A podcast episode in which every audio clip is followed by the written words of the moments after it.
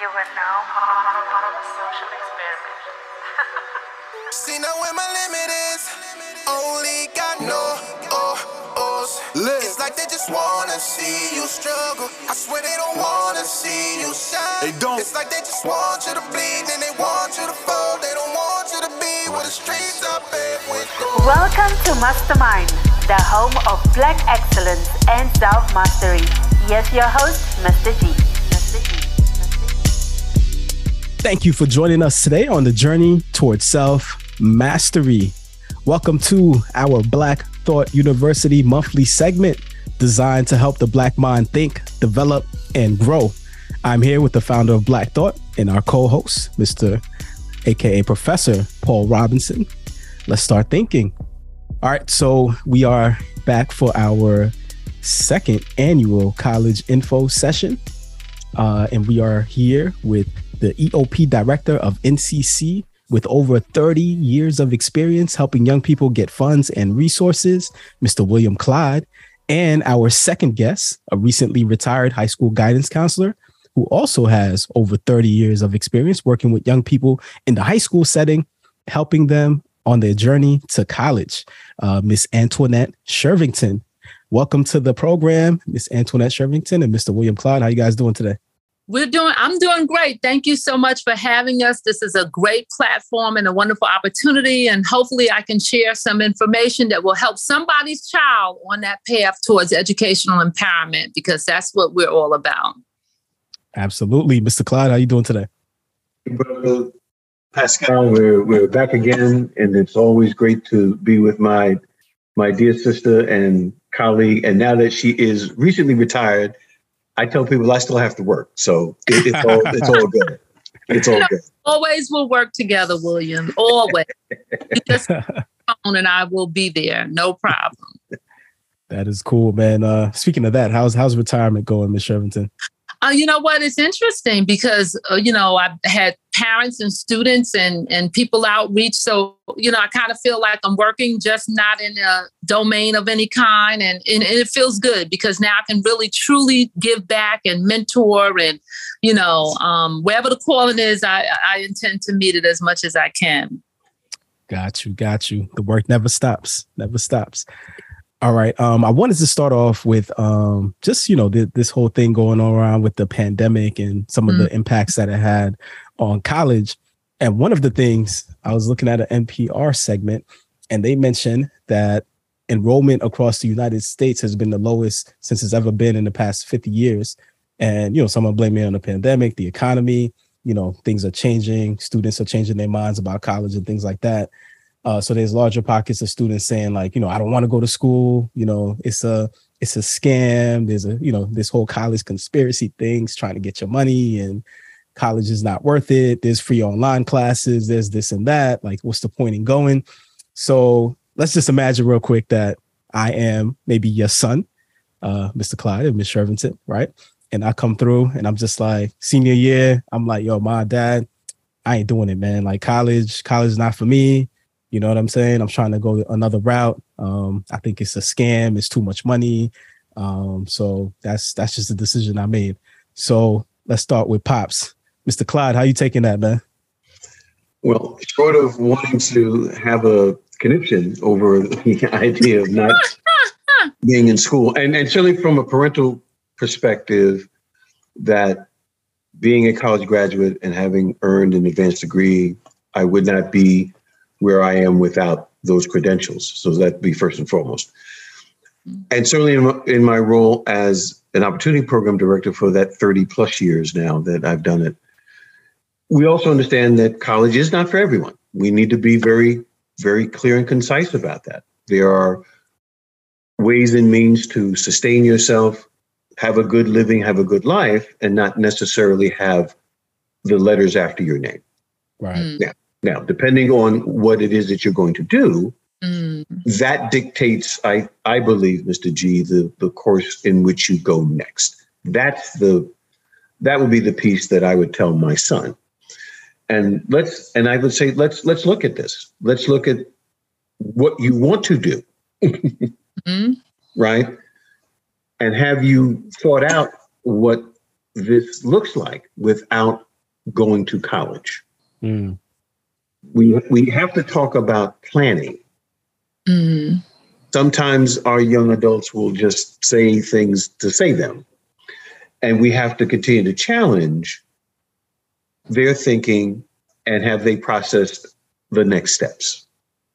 And understanding that college is a very different place now, particularly as we talk about how COVID and the pandemic has really shifted the mindset for Mm. many of our young adults and, and more mature folks in regard to what is it really that college does for you. Mm. One of the positives I think that came out of the pandemic, we saw so many people shift career, shift focus, shift entity. They are we have folks who are doing something totally opposite of what they had planned to do or whether they were in school or not. So mm-hmm. that's not a horrible thing. It's not. When we speak about entrepreneurship, you saw so many new businesses come up. And that would certainly suggest that not everyone who did that had a college degree. Mhm. So we have to talk about it in its merit and in its in its in its in its time. So the scenario, Mr. G, you put to me as parent, as dad, I'm talking to my son then about, all right, let's look at the how and why you've come to that conclusion. Mm. And then let's look at do you have a plan to get to where you would like to be? Mhm. because then we we we talk about giving our young adults the level of autonomy that they need because they have to be thinkers on their own. As a parent we give our young dependents the idea that we want you to think independently that you do not have to rely on mom and dad for every decision that you're going to make. So if we're checking that if we're checking that in the way that as a parent needs to you're not coming down with the sledgehammer and Mm. trying to beat them over it. Now, Right. a parent might still want to do that and might have to feel some kind of way about wanting to do that to their dependent child. But that's not how any good parent, or certainly a reasonable parent, is going to respond to that. Mm.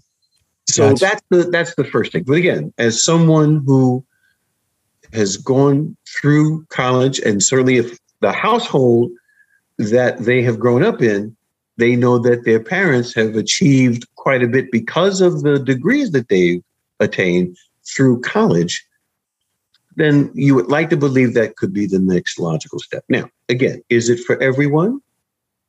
No, it's not. We have to have a level of thought and planning as to why this is the case. Now, I mm-hmm. can give you all the bells and whistles as to the benefits of what a college education will provide. Right. And that is from dad's perspective. Got you. How would mom handle that one? Shervington? Well, you know what? Um, I certainly want to um, piggyback on the theme of of futuristic thinking and a career area that maybe my son would would be interested in pursuing, and then helping my child take a look at what are the professional competencies needed for you to be successful in the field? Number one that you're interested in. Maybe you have an idea maybe you have not have an idea. Let's just do like a career exploration because you're right. The college piece isn't going to work unless somebody's vested in it. You need to be vested in it. And if your child is telling you nah this isn't right let's take a look at those pathways to get where you want to get um, i have students that come to me in the past all the time and we have to take a different path to get in those profession, uh, professional uh, competencies. And I'll talk about some of those pathways in a minute. But I think it's important, like you said, at the starting point, well, what are you good at? What do you see yourself doing? You know, and how can you you get to that level of allowing that career to be a sustainable career for you, for your lifestyle, your choices? What how do you want to like it's so basic in terms of what do you see your, your life like in the future? What type of lifestyle? And then take a look at those competencies that you need to to get there. And um you know, I have students, oh, Miss Shervington, I don't want to go to school for four years. I just did 10 years. I just, they feel like they did a 12 year sentence, some of them. And it's so interesting talk about what the reality of, of a college degree, what what uh, uh, a certificate training program. Because I will tell you, there are some of my students, and I have to use, I have to go there. I have students that are in high school or right after high school. Instead of going to college, they'll choose maybe adult education through BOCES. Now, again, this podcast is about education, so I'm not suggesting one over the other. I'm just suggesting that there there are alternative educational programs that are more hands-on, and for some students that may be a better fit at that time. Um, I have students that I'll use I'll use an example. I have a student that went through an adult education because they're adults now. Uh, worked during the day, paid for the adult education program um, through a BOCES, uh, Western Suffolk BOCES, as a matter of fact um, did x-ray technician um, uh, sonography. I have other students that have gone the uh, mechan- they end up getting hired because they have that on the ground. You know they're ready. They have their hands-on training phlebotomy surgical technology. William, I know at Nassau, I believe they have a surgical technology program that's a two year degree program, very similar to at BOCES. Those kids are coming out and they're, they're in the operating room. They're handing the surgeon the, the, the tech, technical skills and tools needed for an operation, and they're making 70 grand an hour. So you're looking at that. 70 also, grand an hour. Where Where is that? Where did I sign up? Not an hour. A yeah, I'm sorry. 70 grand a year, but it's because instead of maybe taking a longer route, they're doing more of those those professional competencies and uh, certificate training programs and two-year programs and other options that are available. So I'm not seeing I don't want to go to college as a I don't want to do anything with my life. I'm just seeing it as well. Let's take the exploration piece and see what we can what we can come up with. What would be a better fit for you? And and a lot of those students, believe it or not, that start out saying that once they're in the game and once they're out there and they see in the realities of like william said the benefits of a college degree they may turn do a 360 but that has to come on their own the other thing that I, I always point out to students and parents well then let's take a look at with a high school diploma right now what could what kind of job is available for you? Let's take a look at that. Mm. now i'm going to tell you guys something.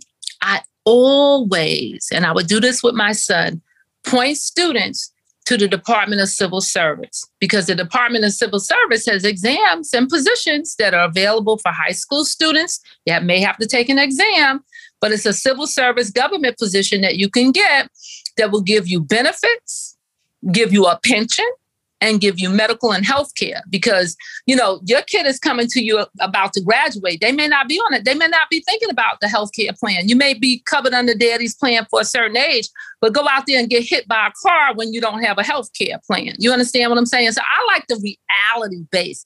So i have kids that they come in they want to talk and rap. I said well listen why don't you go to the department of civil service and apply for the 911 operator. 911, what's your emergency? You could talk all night as you have to be calm, you have to be collected, but that is a government position. That's something that you can do until you figure it out. Like there's always something that you can do.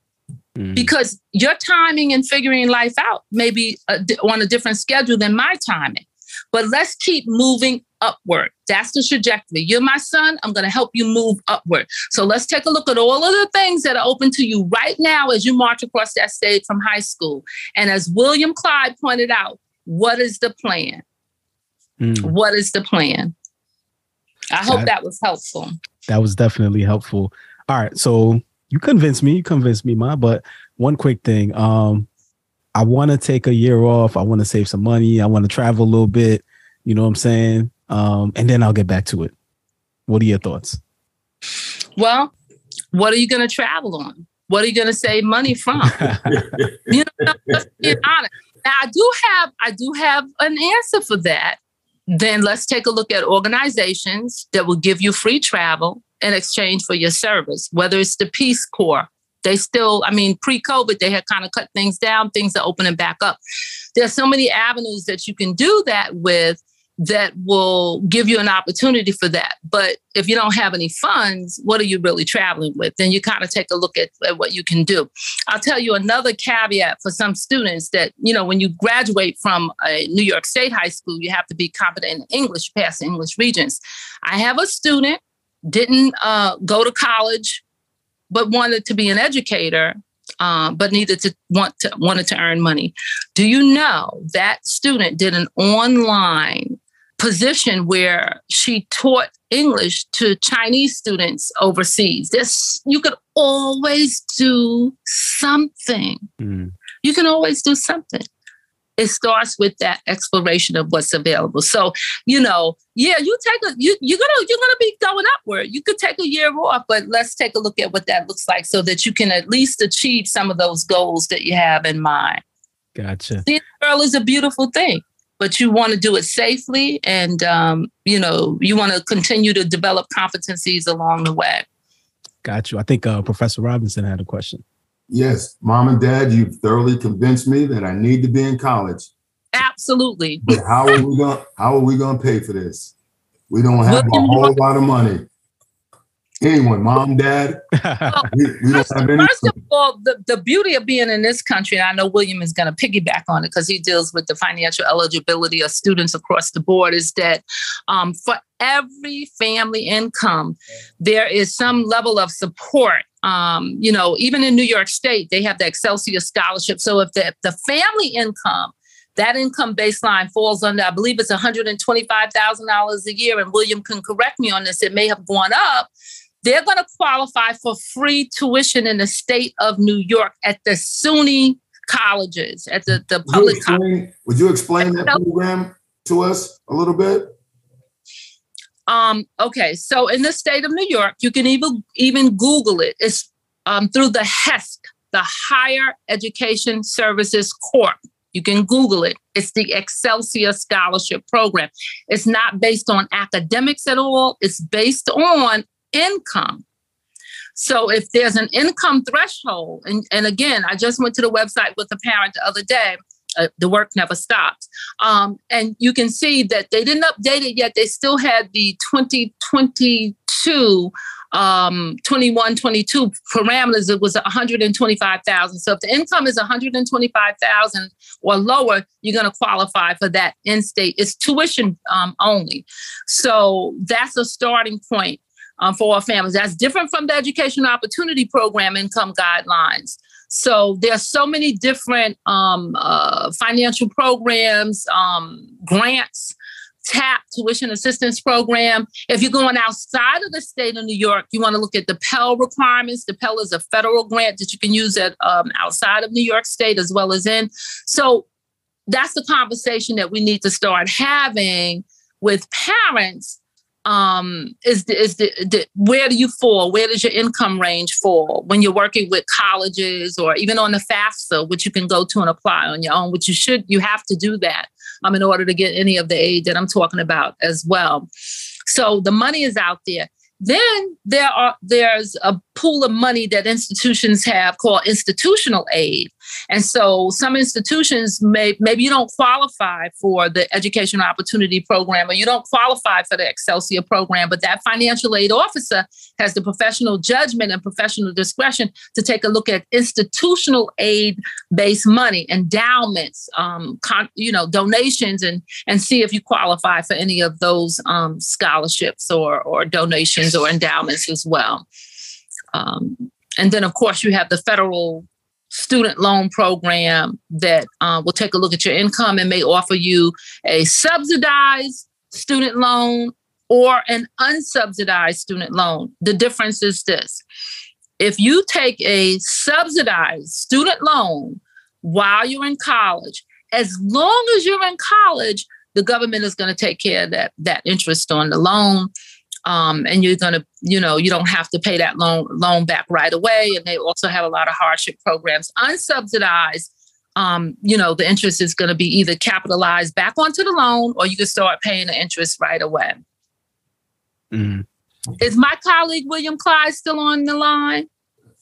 Why, why would I interrupt you with that Dr. wonderful explanation? I'm waiting for you to come in and help me because I know this is your forte, this is your area. Listen, a financial aid, I'm also going to talk about scholarships after you, you know, shed some uh, illumination on the financial aid piece, and then I'll jump back in after you're done with that because that was the issue. That was the question: How do I pay for college? But, mm. And also, Mr. Clark, can you explain a little a, a little bit about EOP and what that is? They do both. Now, I would certainly not claim expertise in financial aid, all, be, all because I've been around it all these years. Mm-hmm. I don't do any any packaging in terms of the bells and whistles. But what, what I will say, mm. and Antoinette talked about this right away, the gateway, first and foremost, our parents and our young adults have to sit down and do the FAFSA. Mm-hmm. First and foremost, by doing the FAFSA, that helps to determine at least the federal aid that a student would qualify for, which be the Pell Grant and it's all free money, ladies and gentlemen. F R E E, free. Mm-hmm. So all you have to do is apply. Now there are parameters in terms of eligibility for a Pell Grant, and it's our United States government that puts this money together, ladies and gentlemen. Mm-hmm. So it is budgeted via the Treasury, and it's X amount of dollars. And I mean, it's a, it, it's a huge amount of money when you think about the students who qualify for a federal Pell Grant. It's our taxpayers' money. Right. So those of us that work, and when you look at your pay stub, part of that money that gets taken out in taxes, that small percentage, whatever it is, goes to funding your Pell Grant. As you know, if right now, sometime next month, as a matter of fact, the 20 324, mm. Pell Grant will be available for filing. So if you are a student who is a high school senior currently, and you will be attending college for the first time in the fall of 2023, mm-hmm. the 23 24 FAFSA would be available somewhere around October 1st. That is. So if you are currently in school, or certainly as a student now in college, you are still able to file a 2022 2023 FAFSA. So some students may be late in the game in filing it now. I had a couple of students who still needed to file a FAFSA. As sad as I would want to admit that, they mm. had not done so. Mm. But we say to students by doing your FAFSA promptly, not only do you determine how much aid is available to you, it also helps to reduce your bill. You have to have some means of how do you pay your college. I don't know that anyone on this line, including the adults who've earned their degrees, mm. have the money in their pocket that they can go pay their bill to mm. the hmm. bursar. Mm.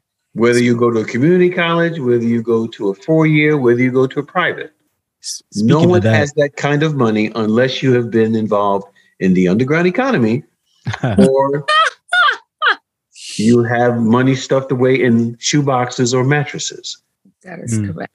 Okay, that's not where everybody is. But sitting down with parent or guardian or whatever your situation in order to file this the FAFSA so that you can determine your Pell eligibility. Speaking of that, before we get into scholarships, um, as you guys all know, college has been on the rise like forever and ever and ever and ever. And mm. now I'm looking at some schools and I'm looking and it's like seventy thousand dollars a year and kids are going to these yeah. schools. Like what what do you guys think is too much? Like in regards to tuition, like where should I be like where like this is way too much? Like, you know what I mean? In regards to um how much I should be paying a year. Or is it just the norm to expect to pay these prices for schools nowadays? say depending on school, right? And I said something earlier which also makes sense. And certainly this is something that both she and I would not only counsel students with, but certainly would agree to. Mm. That when students are looking at colleges, one, you want to find the place that fits you best. Because not every college is going to satisfy every student as you apply. Mm. So even even before that, the student should be able to look at what do they potentially want to do, even if they don't have an idea of the very specific academic program that they want to study and or career path. Right. But they do want to look at what school kind of fits me. Do I want to stay close to home? Right. Do I want to go away? Right. By going out of New York State as an out of state resident, it's going to cost you more than an in state resident. Mm-hmm. The same thing that with SUNY, if you are an out of state resident, you are paying a higher tuition than Mm. someone that lives in New York State. So those are the rules of the game. Right. Then you have to look at what sort of activities do I want to be involved? Do I want to go to a large school? Do I want to go to a small school? Is it going to be in an urban metropolis? Or is it going to be in a rural or very suburban setting? Right. And and a student has to be comfortable with like, okay, where do I really want to be? So Mhm. again, that's part of the the diligence and the homework that a young person or certainly a potential college student has to perform to then say, what does that mean? Because again, every school does have a price tag. When we think about the more expensive schools in the United States, we're talking about our private institutions, our Ivy League schools, Harvard, Yale, Princeton, etc. or you have a Stanford, or you have University of Chicago. So I mean, there are a number of schools that have hefty price tags, but also what you're paying for, inclusive in that price tag, is the cost of living as a resident student. Mm. Mm-hmm. Most colleges now, when you talk about dorming, at minimum, that's an, an additional $15,000 a year now. Mm-hmm. which includes the meal plan. And in most colleges, as a student who's in the residence hall, you are obligated to have a meal plan. Mhm. Now, that may be changing in other parts of the country and in other colleges. I, I can't necessarily speak to that portion. But again, does the price tag of the institution that you attend mean that you one get an equal amount of education for that price tag Mm. and at, at the end how much is it going to cost you to get to that end because when we look at now what's the end game is the end game to earn a degree and get a job now some students now would think well i come with a college degree i need to be making six figures Mm. not real Not so. not Not- real not Not. All right, got you, got you. Um, Okay. I know, I just want to add on to that um, two things. Number one, when I have a student in front of me, we're taking a look at that student's um, uh, suitability, that institutional fit, as Dr. Clyde pointed out. But I also tell them don't let the price tag detract you from applying. Do not do that because, number one, once the institution takes a look, and if you make it into the institution, um, a lot of the Ivy Leagues, believe it or not, will um, do what they can to make sure that students, especially those of the, of the traditionally bypassed populations, get in and, and they make it affordable. I was just um, listening to um, a newscast that just talked about some of the commitments of those Ivy League schools that you mentioned to um, diversify their students, to continue push of inclusion. And so we're at the stage of the fall right now, who seniors who are looking to go to college, who um, have a college prep uh, high school transcript that they've gone through and they're ready for that. Always take a look. Well, let's take a look at schools that are noted across the country for the major that you're interested. There is a guide that most guidance counselors use. And if you have a pen, you can look it up. You can Google it yourself. The name is Rugg's, R U G G apostrophe S recommendation list. And that is a list that a lot of school counseling offices use with parents and students to take a look at those students that, uh, excuse me, those colleges that are known for a particular major and they are divided by the difficulty to get into the schools. So you have the, the schools that are, you know, uh, more selective, that are moderately selective, you, and they actually will give you information regarding the GPA that you need to get into those those schools and colleges. So it's worth a look. Again, it's R-U-G-G apostrophe S recommendation list. And you can Google that as a starting point. Because I have a lot of kids that said, well, you know, I want to go for communications. What are the best schools across the country? What are the best schools in my state for communication? So we take a look at that. And again, that goes back to what uh, Dr. Clyde was talking about. What does that institution offer you? in the beginning when you're applying you're applying to those schools and colleges but it's going to be a, a, a decision that you're going to make once you get offered admissions and also once you get offered a financial aid package. And that package is going to vary from school to school. So I want to talk a little bit about that. That's why you shouldn't let the price scare you or take away from your um, applying to those those schools and colleges that maybe you think you can't afford. Because seventy thousand dollars for one student, it may not cost the next student that same amount of money. It's going to be based on your family income. It's going to be based on what the um, student aid report says. And the student aid report is just a report that gets generated from that FAFSA. And you're going to take a look. And then every family that applies for financial aid is going to get what's called an EFC code. That stands for expected financial contribution. So let's suppose we, everybody on this call submits a FAFSA and we all want to go to Harvard, right? What's going to happen after we all submit our FAFSAs online, and it's not a difficult process. You just have to have your tax information in front of you just two years prior. And I know Dr. Clyde can talk about that. But after we do that online application, in a couple of weeks, we're going to get what's called a student aid report. And that EFC code is going to be at the top of that student aid report. And it's going to say, hmm, this is the expected financial contribution from your family based on the income that you're reporting. Now, what I always tell students, you can always do a financial aid appeal if you feel that that code is inaccurate or if there's some things that affected the family income that's not reflected on the FAFSA.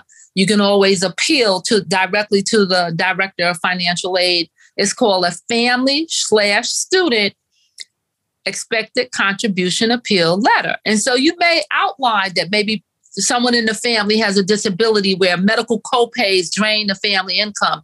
Maybe somebody had a, a, addiction issue or problem where something drained the family income. Maybe you had a mole infestation where you had to get your house redone that's not reflected on the taxes that drained the family income and that that can be somehow reported. We can always do an appeal to the financial aid office. And it's up to them if they want to give you some of that institutional aid or if they want to adjust the expected family contributions. I think that that's a very important piece that financial aid is a process. You start with the first step, you see what you're going to be offered, you take a look at your family resources, and you communicate with that director of financial aid because sometimes there are other things that affect what would be the expected family contribution. Imagine, let me jump in with this because mm-hmm. in most cases, students will have to go through verification. That is correct.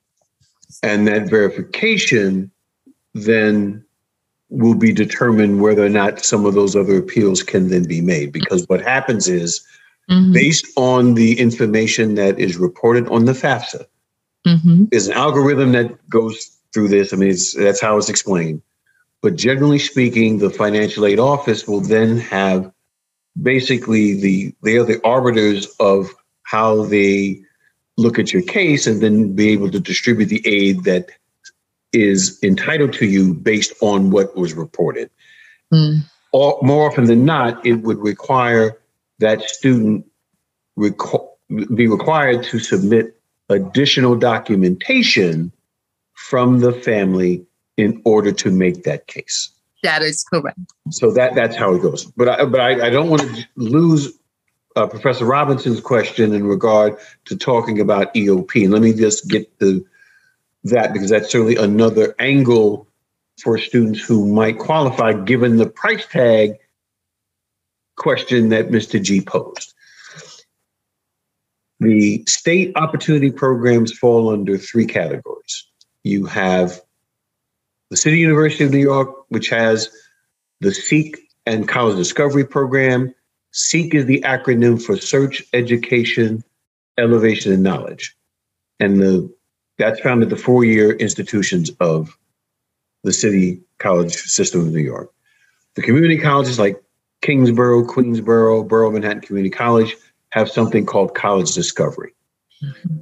The private four-year private colleges in New York State have something called the Higher Education Opportunity Program, and more appropriately, the Arthur O. Eve Higher Education Opportunity mm-hmm. Program. The state university colleges also have the Arthur O. Eve Educational Opportunity Programs. All of these programs are designed and, identify, and, and are built to identify students who qualify based on academic profile and family income. Generally speaking, students who are eligible for the opportunity program would not have a high school profile that would allow them to be admitted as a standard admit at the institution that they applied. So, in other words, generally speaking, that academic profile is a bit lower than what it would take to be admitted to any of those institutions. The community colleges within SUNY have a very different profile because anyone who applies to a community college will be accepted. I, have not heard of any student that applies to a community college that got rejected. Mm-hmm. At least not in my experience at Nassau Community College. So that's a little different criteria, but in the same vein that it identifies students with a specific academic profile and mm-hmm. that their family income falls 185% above the federal poverty guidelines. Now, that's a lot of speak, mm. but basically it suggests that based on an income formula for the number of people in the household, there's a corresponding income that you need to qualify. It would be helpful for those on the call who are certainly rising seniors and who are applying now and looking at colleges for next fall that they have that conversation with their school counselor and see if indeed you might qualify at least financially for the program. You also need to have both criteria, academic and financial, to qualify because each of the institutions that sponsor the program will have different admission criteria. Mm-hmm. The big prize about the opportunity programs is this. Not only does it help financially with some that will provide books, some will provide other financial assistance to help meet your tuition costs. Primarily, it's there as an academic support for you. Mm-hmm. The counseling, the tutorial, and anything that you might need. And, and we certainly stress mental health nowadays. We saw this certainly through COVID, even before COVID. Students' mental health is a is an important element in your success in college. And the opportunity programs certainly have a strong pillar in helping to support students that way. And the other significant portion of being eligible and then being admitted to these opportunity programs is that there's a mandatory summer component. And we say it's a summer bridge between your high school graduation and preparing you to be an active, prepared, and ready student in college. Without these summer bridge programs, opportunity programs across the state of New York would not be successful because it's asking the student to commit themselves to as, as many as many as three, four, five, or six weeks of their summer to prepare them to be better students coming to college. And understanding that being identified as a student whose profile might not have been great, that's not to say that you don't have the potential to do well. It's a key word here. Your academic profile may not necessarily have reflected the type of student that you can be. And what opportunity programs provide is that space, is that trajectory so that you can be even better. Got it. M- Mr. Clyde, um, is EOP New York based, or does it expand um, throughout throughout the United States? Well, there are other opportunity programs in other states in the country. They're not as many as you might think. We have a component part, or what we say a sister program in New Jersey. It's called the Educational Opportunity Fund. That's the New Jersey program. Pennsylvania has something called Act 101, which was the legislation that is enacted to put those programs in, into some of the Pennsylvania schools. California has an opportunity program. So mm-hmm. state of California has something like what we know EOP and HEOP to be. Got so not many places, but again, the, the key is you have to be an in-state resident to qualify. Mm. That is the that's the bigger that's the bigger piece. So if you live in Connecticut and you want to come to New York and think that you might be in an opportunity program, that doesn't work. You have to then establish your residency as a high school student for the prior year. And then as long as you have designated yourself as a New York State resident, then you could you could apply. Gotcha, gotcha. All right. So we got the Excelsior, we got EOP. Now, um, let's talk about some scholarships. I know Miss Antoinette, you are like the queen of scholarships and resources. So if I am struggling, uh, like Professor Robinson said, and mm-hmm. I have mm-hmm. no money, mm-hmm. um, what are my options as far as scholarships? Oh my goodness, you have to get yourself immersed and ready for this opportunity to research and apply for scholarships. There's a scholarship for just about every person there's so many scholarships that I can't even tell you all of the names of them, but I am going to give you some good websites and some places to begin. So, one of the things that you would want to have before you even start the scholarship process is you want to create a competitive uh, scholarship portfolio. So let's take a look at what should be in that portfolio because nine times out of 10, you're going to be asked to upload information. So you might as well, if you're a high school senior or if you're even a junior, you want to start to assemble some things that will be maybe required of you. And so, of course, the first thing is that seniors right now should be able to either access a, a college transcript, which at the bottom or the top would have your high school average, your weighted average, and your unweighted average. And the difference basically is if you've taken any honors courses or if you've taken any AP courses, the um, final average is going to be uh, weighted and it will, will reflect in that weighted average heavily a little bit more. So you can actually graduate from high school with an unweighted average that may be a uh, 90, and then your weighted average may be something a little bit different. So you want to take a look and make sure that those are there because you may be asked that information. Also, if you've taken SATs, or ACTs um, that may be required. The thing, the the uh, COVID, you know, for quite some time, the SATs and ACTs were were not even required because many students were unable to take these exams due to COVID.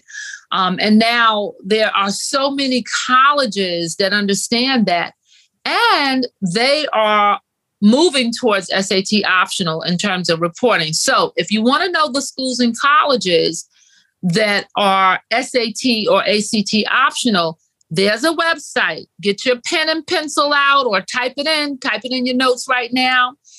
You're going to Google fairtest.org. F A I R T E S T dot O R G. And when you Google that, it's going to bring you to a website that's going to give you colleges across the country including the SUNY colleges and the CUNY colleges that are SAT optional at this time, at the time that that uh, uh, database is uploaded. You can take a look. It'll say as of blankety blank, the schools and colleges there in alphabetical order. You can arrange them by state, but that, that's a nice starting point so that you can say, oh, I want to apply to Wagner College, or oh, I want to, is this school requiring SAT or is the school SAT optional? So you want to make sure you have that information. If you have a resume, um, that's something that you can include in your uh, scholarship portfolio. And a resume is simply going to be a snapshot, usually on one page, of your uh, skills, talents, and abilities, the courses, any volunteer service, any jobs that you have. And of course, you can always put references available upon request at the end. Most high schools are using a program called Naviance.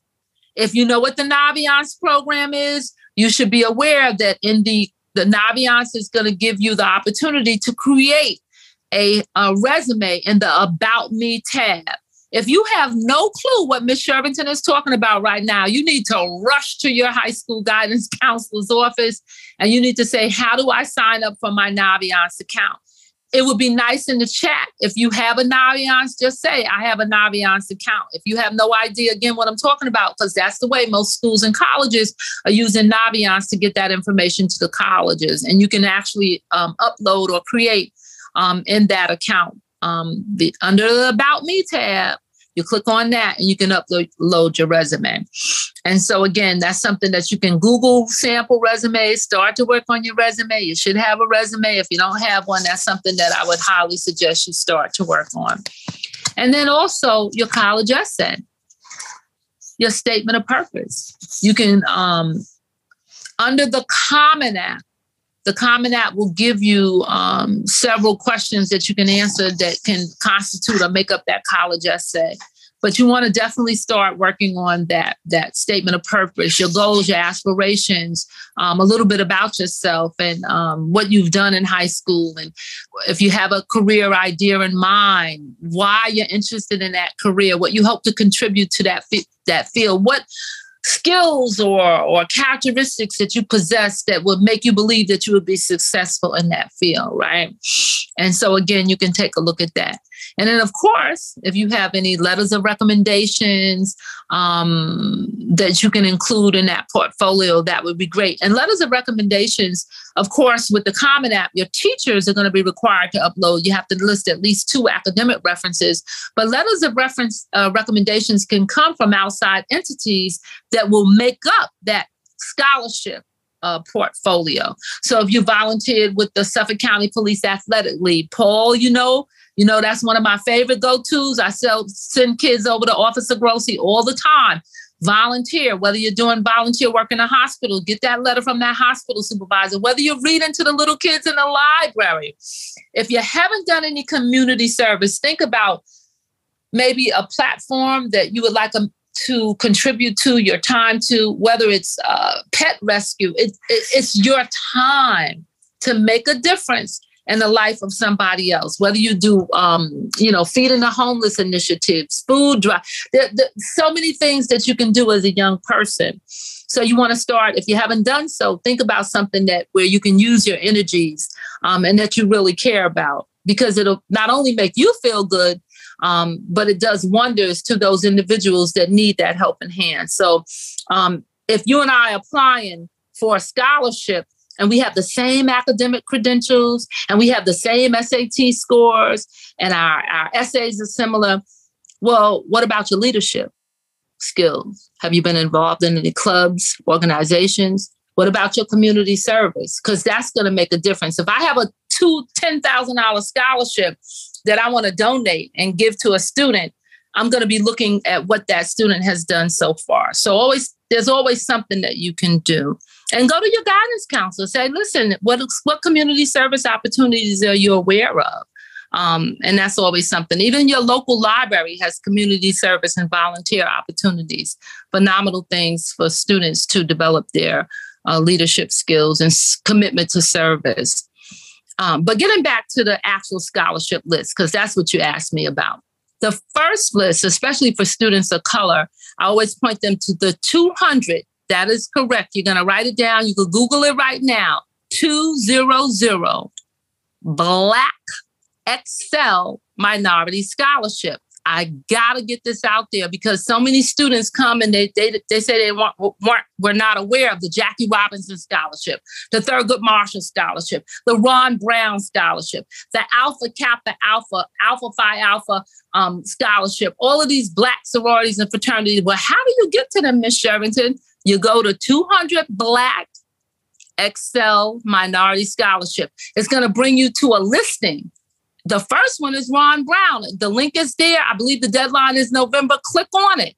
It'll open you up to the, the application. You just keep clicking on it. You go through those. So that's one thing that I always tell the students to do. The other ones, and it's not just for Black, it says blackscholarships.org, but it's for open for all minorities, you know, and um, um, so you want to make sure that um, you do that. Even the Hispanic Scholarship Fund is open for all students. It doesn't matter. Um, I'm going to use one corporation because I know they give a lot of money. Believe it or not, Denny's, the pancake pe- people, go to Denny's, Hungry for Education Scholarship. The applications are live. I just checked it the other day. They are accepting high school student college applications for money. Tylenol has a scholarship. Kentucky Fried Chicken, McDonald's, Burger King, they are all out there. Toyota has a community service scholarship, not even based on your grades. They're all out there. The United Way, right on Long Island, gives money every year. The scholarship is out there. And again, I gotta say this. I know my daughter's gonna kill me. I have to use. I mean, you know, yeah, your mom is a guidance counselor. I was like, Brianna, you know, you're gonna be applying for scholarships. Get yourself ready. We are African American. You can see, you know. but my daughter got the Puerto Rican Coalition Scholarship. Again, you apply, just apply, just apply for everything that you can, and you'll be surprised at what you would get back. She got the Angel Pabon Scholarship. Angel Pabon was just giving money to, to students uh, who live in from Hempstead, Brentwood, Bayshore, Central Islip. Some of the scholarships has re, uh, had residential requirements. That's it. So if you go to the Puerto Rican Coalition scholarship, it's online, and you scroll down, you see a young man from Hempstead, you see a Brentwood, you see Bayshore students that won a scholarship, and yeah, you're going to see my daughter, she won a scholarship, you know. And so I always tell students just apply. You know, um, most high school in the they have a uh, district guidance page on the district website. That's also a wonderful starting point. You can even go to Brentwood's. Brentwood is, is an open uh, website. So if you go to bufsd.org, click on guidance, and then click on scholarships, my boss did a wonderful job. Every time he got a scholarship, he put it on the district website because that's open access for everyone, equal access for everyone. Maybe you couldn't get in to see the guidance counselor, but you had your computer or your phone in your hand. So bufsd.org. And I'm sure if you go, if you're in high school now, you ask your counselor, where can I find the scholarships that our district has? Mm. And you know, just kind of apply and see what's out there yeah, I'm gonna put some of those links on the program description. If anybody's please do. If anybody's listening, uh, you can check the program description for some of the links mentioned by Ms. Shervington of the million and one scholarships that are out there. Uh, Professor Robinson has a question. Yes, if, if I have a child, my child is, we'll say eight or nine. As a parent, what should I be doing right now to, to mm-hmm. ready my child is going to college. What should I be doing to ready her for college right now? Mm. If I had a student that um, is eight or nine, um, I'm going to be looking for a lot of community agency enrichment programs in addition to what's available in school. So you want to make sure you're talking to that guidance counselor, letting that guidance counselor know that you want your child to be challenged academically year to year. Colleges like to see academic growth. So if your child is a B student, what can we do right now what does this elementary school or middle school offer for academic enrichment? A lot of times there are academic enrichment programs on the weekends. There's academic enrichment programs at the library. There's reading uh, competencies. If and if your child is at that higher end, then you want to groom them for honors courses so that when they're getting in, in the high school level, they're taking AP courses and if they score a three or above on an AP exam, many colleges will, will give them college credit or they'll bypass certain college requirements because they have demonstrated um, those competencies. So that is exactly, you cannot, assessment and enrichment and then character development. Even a young person could get out there and be part of a program. I work with Girls Inc. of Long Island. It's for, for girls from uh, third grade on up to high school. If you're a young man, does your, that district have a, a chapter of My Brother's Keeper? What are they doing to develop those leadership skills? ROTC is a great program for both young men and women. And of course, like I said, we have agencies out there that um, the YES program, Youth Enrichment Services, EOC program, um, they have uh, Economic Opportunity Commission. They have so many different leadership programs. So you want to look in the communities and see what's available. You know, um, you know, uh, uh, Dr. Clyde mentioned the sorority. Um, all fraternities and sororities have some type of youth division, or they should. I have to use the alphas because I'm just here to give information. I'm not saying one is better than another, but I know right now the Alpha Phi Alpha has a program going on at Hofstra University for students, and they're getting ready for their uh, historically Black college tour. So you want to reach out to those institutions. And if you don't know what I'm talking about, you can simply go to that guidance counselor's office and make an appointment and you want to find out what about the college tours that are going on. Because mentorship is very important. Now, their mentorship programs, very important. Makes sense. Appreciate that. Appreciate that. Uh, let me let me add just this, Professor Robinson. Like anything else, we take our children to events, mm-hmm. to the park. Road trips to colleges are not out of the realm. Mm. I love because what what happens, right? We we expose our children to things that we believe that they will benefit from. Mm-hmm. Like going to the zoo, going to the museum. Take that same trip to a college. Mm. Love that. That's a great point. I, I never thought about that. I used to make my daughter take the classes. Any class I taught in the summertime, I make her sit in on the classes. That's how That's- important it is. That's right. That is very, very, very important. Um, a lot of pre pandemic, a lot of the colleges had free summer programs. Um, LIU Post, you know, had that Summer Honors Institute program, William, that, um, uh, you know, students can go on for a week, live on campus. They take a, a particular career interest. Um, I believe there was 10th and 11th graders you know, there's just so many different things that you can do. And I'm, I'm glad that this face to face campus uh, presence is coming back because that's so important. And hopefully those types of programs will come back too. Is Upward Bound still around? William? Uh, it is. I don't know how many campuses locally have it. Mm. Hofstra, as you know, had one. Dowling had a very good one until it I went through that program. Yeah. That was a great program. They mm. did. Oh wow! Then you you were at Dowling when Roy Roberts was the director. Roy Roberts and Mr. Washington was this. Oh man, yes, God. I got the well, I'm I'm a, I'm a former Upward Bound counselor, so I know about yeah. Upward Bound. Wow. Uh, yes. Wow. Wow.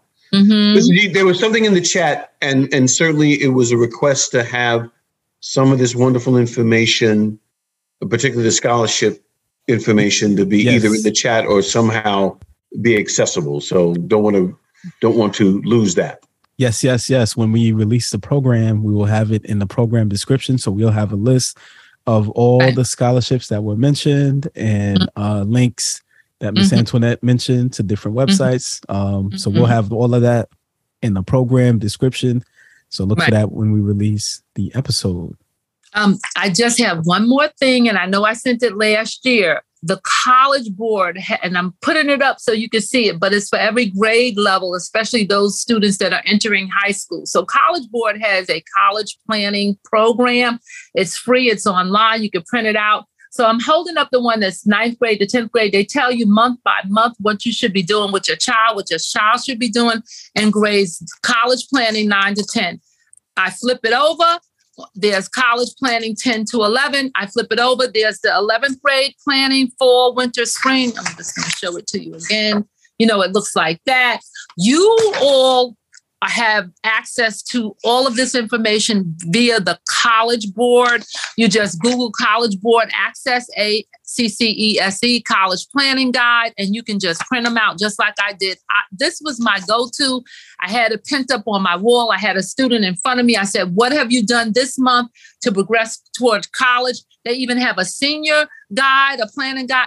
It's just a wonderful tool. You got to use the tools in the toolbox to keep yourself on that upward trajectory that we talked about. And again, I always told students all of the college, vocational school, civil service, police exams, civil service exams for the post. I told them every single thing.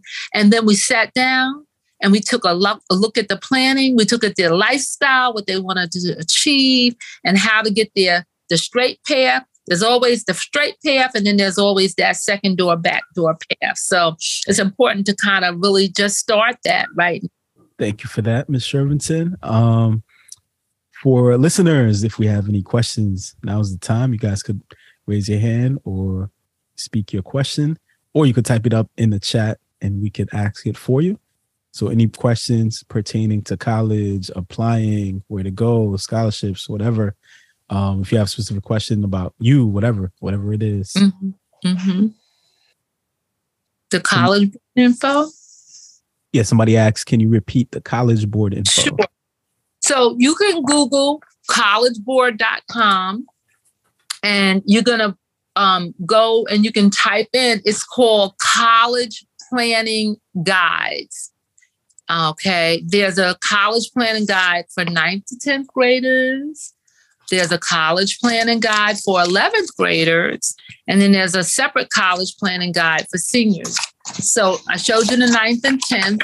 It's a simple one page guide, but it was my go to I printed it out. I handed it to every student that came into my office. I said, listen, you need to stay on track.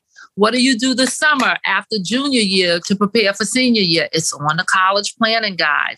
You know what I mean? Because sometimes one of the things that I hear, and it's troubling for me as a professional, is that I can't get in to see my guidance counselor. I can't. Well, you know what? You're gonna you make sure that if you can't get in yourself, you get your parent or a guardian or somebody. You go to the principal's office. You need to have that time with the counselor.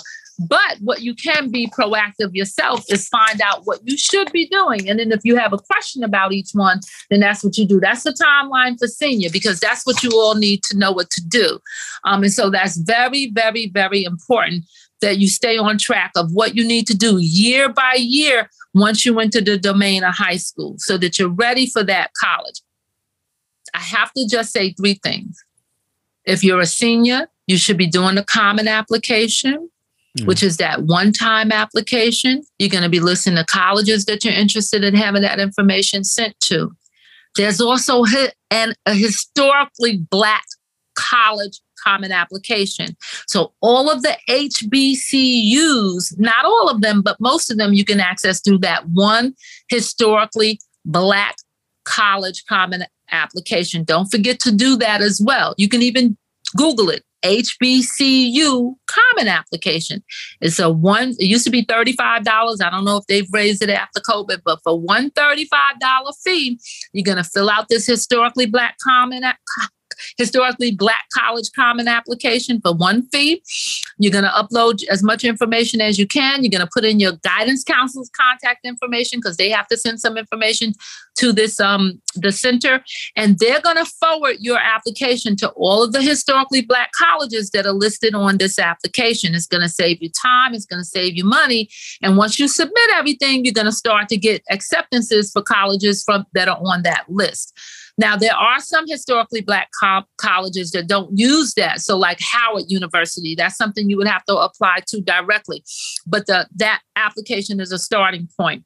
If you are a senior, you should have your Naviance account link hopefully by now. If you're a junior, you'll probably get that soon. Some high schools do it earlier, but Naviance is the program that you're going to need because what's going to happen is you're going to be applying on a Common App. You're going to take the Naviance program, and your high school guidance counselor is going to show you how to link those two programs together so that what you put in your Naviance, the colleges are going to get. So hopefully, and I, I can't tell if there are any seniors, you should know what I'm talking about. And if you don't, please, please talk to your high school guidance counselor as soon as you possibly can. Got it. Uh, somebody asks um, any scholarship information or websites to find scholarships for Black students. So it was um, it was uh, 200 Black, uh, 200 uh, Black Excel, E X C E L minority scholarships. Going to give you the Ron Brown, the Thurgood Marshall, the Jackie Robinson, all of the um, the minority scholarships is 200 and they're live links. You click on a link and it'll open you to the scholarship page. That's one.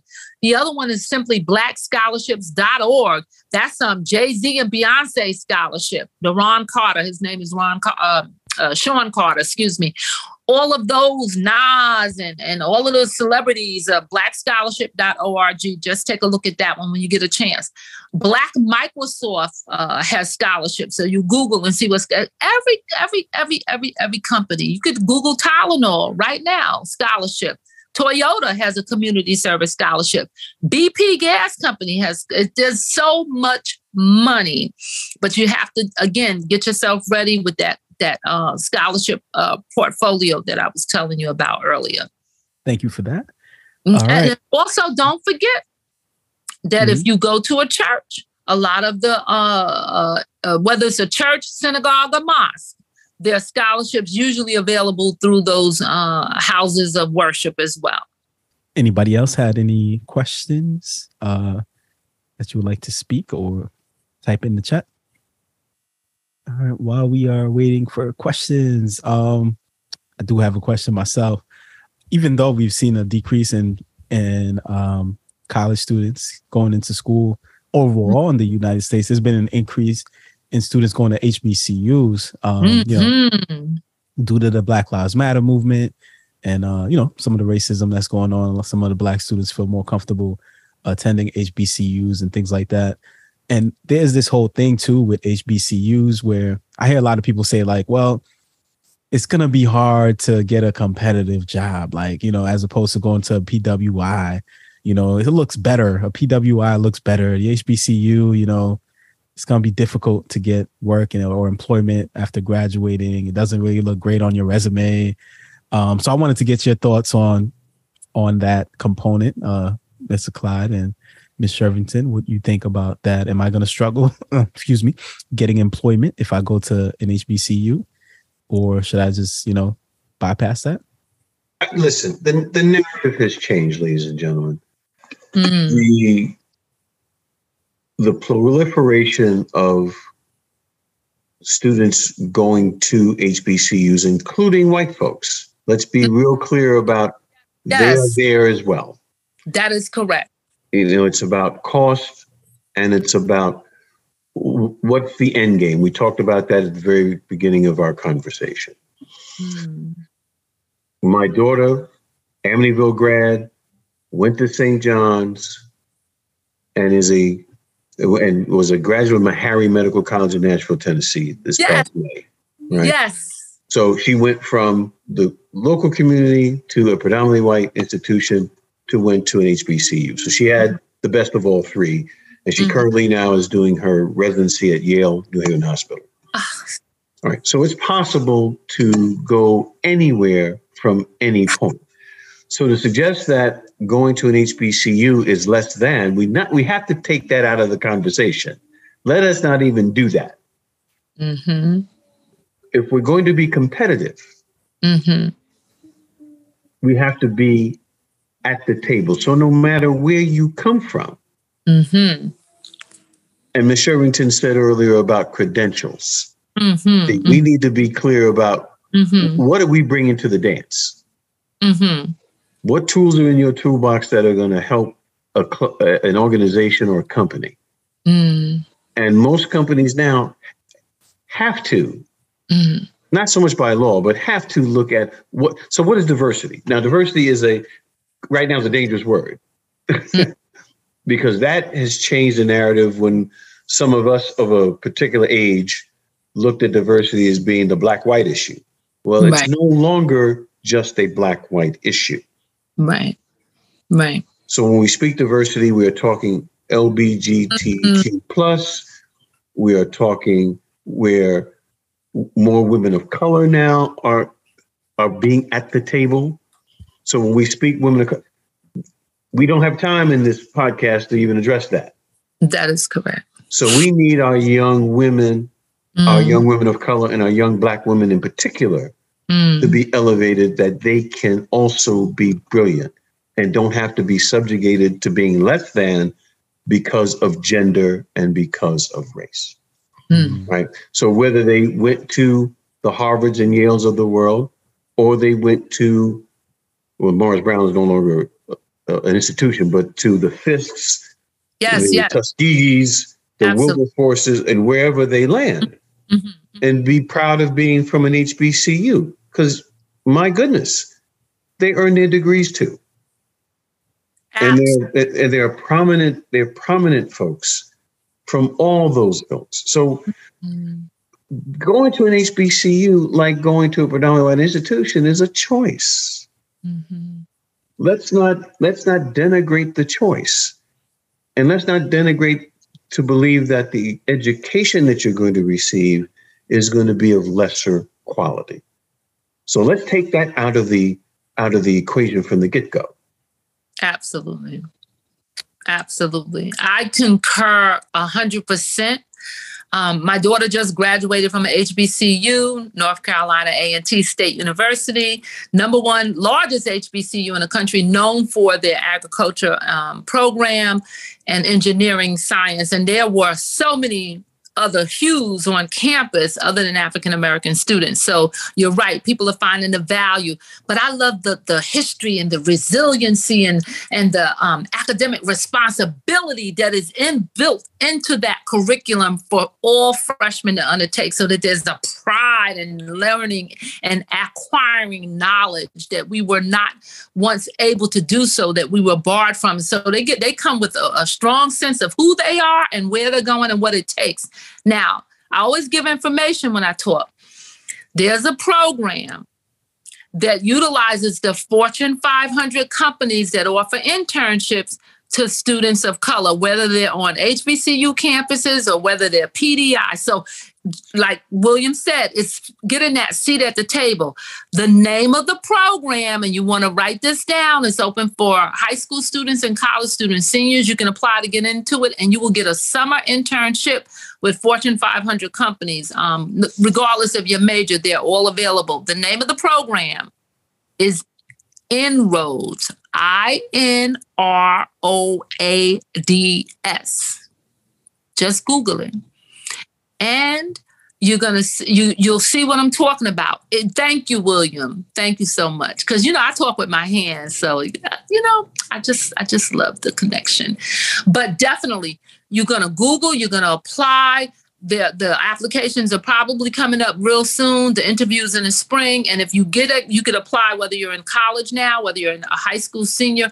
But again, that's where you're gonna get the exposure at the tables and you're going to seek for those opportunities as well but the, the academics and the curriculum itself top notch absolutely yes and even more so so that's just to answer that question Got it. Thank you so much, both of you. We're gonna close out soon, but I did want to ask just a couple more things before we close out for today. Uh, the other end of the spectrum, too, I think, is um, you know, students that want to go to these Ivy leagues. And for me, like, I think a lot of the students don't look at the acceptance rates and things like that. I hear like, you know, students that have like a B average saying, like, yeah, I want to go to, you know, Harvard and this and that and the third. Like, what number one is the expectation with the Ivy Leagues um, in regards to being looked at and considered and being able to get in. Some of these schools have five percent acceptance rates, four percent, six percent, um, very low. So, what puts them at a higher level, I guess, of getting into some of these schools that they they really want to go to for the kids that are looking into Ivy Leagues? First and foremost, the Ivies, all of them are competitive. mm-hmm They are uber competitive. mm-hmm And when you think about the history and the legacy that the Ivies have, chances are, and it's not to suggest that Ivies aren't looking at a diverse student population. They they tag it in a very different way because they're taking students from all over the world and Mhm. from all over the country. So there's someone from Appalachia, someone from a rural background. So that mix is certainly there. But let's not be, let's not get it twisted that mm-hmm. you have the elite of the elite families who send their children there. Yeah. That's the reality. Now, what, what gets me is that, especially when we talk about the admissions process, that this idea that my child deserves to be at Harvard or Yale or Princeton because of their credentials. Well, there are so many seats at any of these institutions. Right, right. And you know what? Feelings feelings aside, someone's not going to get in. There are many someones who are not going to get in. That's fine. And let's not make the argument that someone replaced me because my credentials were better than yours. Mm. There, just like if we all tried to get to the same hotel, mm-hmm. there are mm-hmm. X amount of rooms that are available. If you don't make your reservation to have the hotel room, you're not going to get in. Not to say that you have to have a reservation at any of these institutions, but again, the same principle exists. Mm. There are so many rooms available and so many seats in a freshman class. Right. And there are thousands of students that apply. Yeah. And many of those thousands have very similar credentials. So, to the point that Madam Shervington was making earlier about mm-hmm. what is your profile, mm-hmm. what then distinguishes your profile from that other person? That other and it could be a minuscule thing, ladies and gentlemen. Right. Yeah. Yeah. Yeah. It could be minuscule. So, we, we have to understand, Mr. G, the idea of w- what legacy does, and certainly endowment, because mm-hmm. these institutions certainly have the wherewithal to give out money to students who are deserving from a scholarship perspective. And many of the other Ivies, University of Pennsylvania was the first to step into this, that they would pay the freight for the incoming class. Right. Yeah. So when you have that kind of money, it's there. Mm-hmm. So can you take your chance now? If if I'm a B student, and if I look at the profile of what a Harvard or Yale or Princeton admission is, do I have a chance to get in? Your mm-hmm. chances aren't necessarily that large unless you write one hellified essay mm-hmm. and you blow away the admissions committee to say, well, this is the type of student that has earned their keep to get into Harvard. Right. There may be some of those that are out there, but let's also talk about what level of support that would be there for that student, particularly if you're coming from what may not have been an advantage background mm-hmm. because of the competitive nature that these institutions present. And are you going to find people that look like you in that mix? Because it could be cutthroat. It just can right. be. It can be, absolutely. Think it's really important for students to understand that. Um, that when you're creating college lists, you're creating your dream school, and you certainly want to encourage students, but they have to take a look at what that that the application standards are for that institution. And like you pointed out, that there's going to be a slew of students. Um, what I tell parents to start to look for now, and William, you may recall that a lot of even the Ivy League students, um, admissions rep, they have regional reps that come down to different um, conferences, different college fairs. Um, you find out, you know, you make connections with that regional rep as early as you possibly can. Follow up you know, kind of delineating yourself from the pack. Like you said, how do you set yourself apart? It comes to relationships and networking because if you have that, you're parallel in terms of admissions um, standards. What you can do is try to outreach and build a relationship so that they know who you are, what you're doing. You're getting some advisement. If you have a dream college in mind, even as, as an 11th grader, that's something that we always tell our students to start to do. Um, you know, uh, there was just a big, huge college fair. I believe, um, you know, they're, they're coming up. You know, go to the guidance office, find out when your next college fair and where those individuals are going to be so that you can start to make some connections and always take that person's business card and follow up with them as well.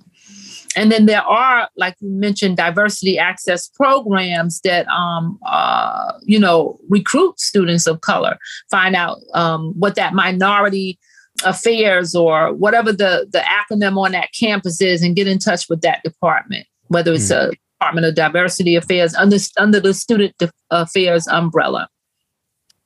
Got it. Got it. Somebody mentioned early decision has a better chance at Ivy's 5% regular decision, and was 17% for early decision. So if you apply earlier, there's a higher chance of you getting in.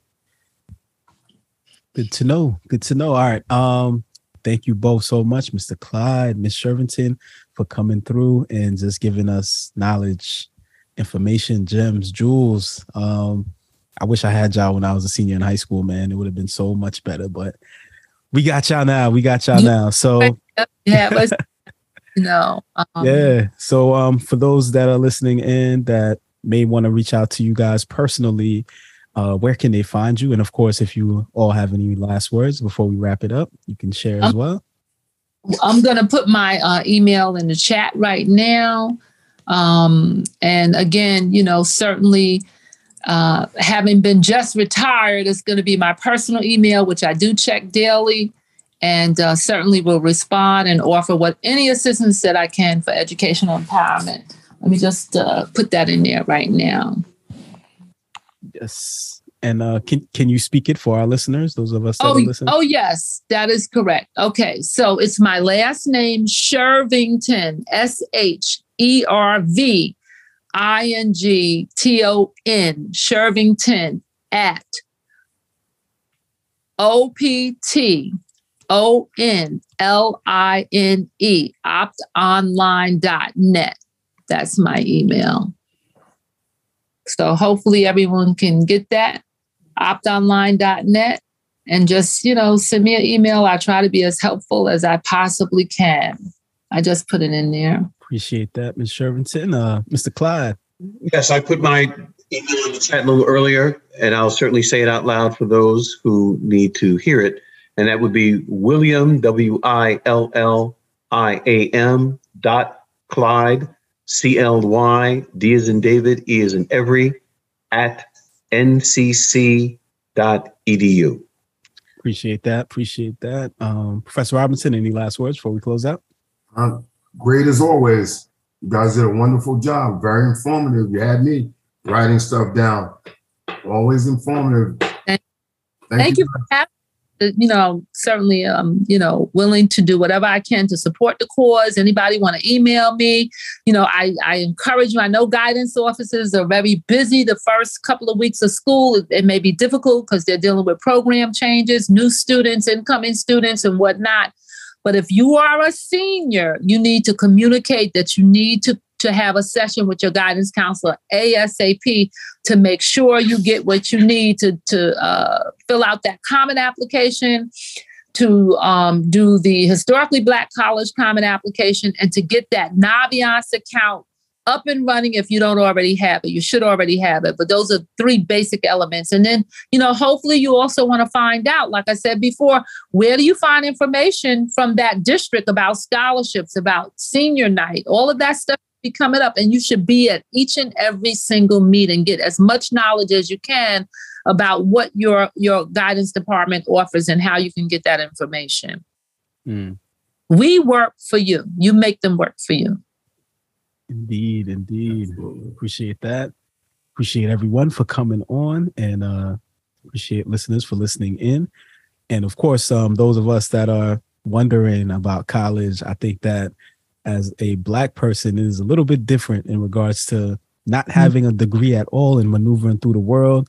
I think um, you know, for white folks it's a little bit easier, resources, help, assistance, family that has um, you know, has done certain things and can help out and stuff like that. If that is not you, the process will be a lot harder. So mm. even I, I, always advise, I think you guys would agree with me too, like uh, students that are like on the fence about college is to go anyway.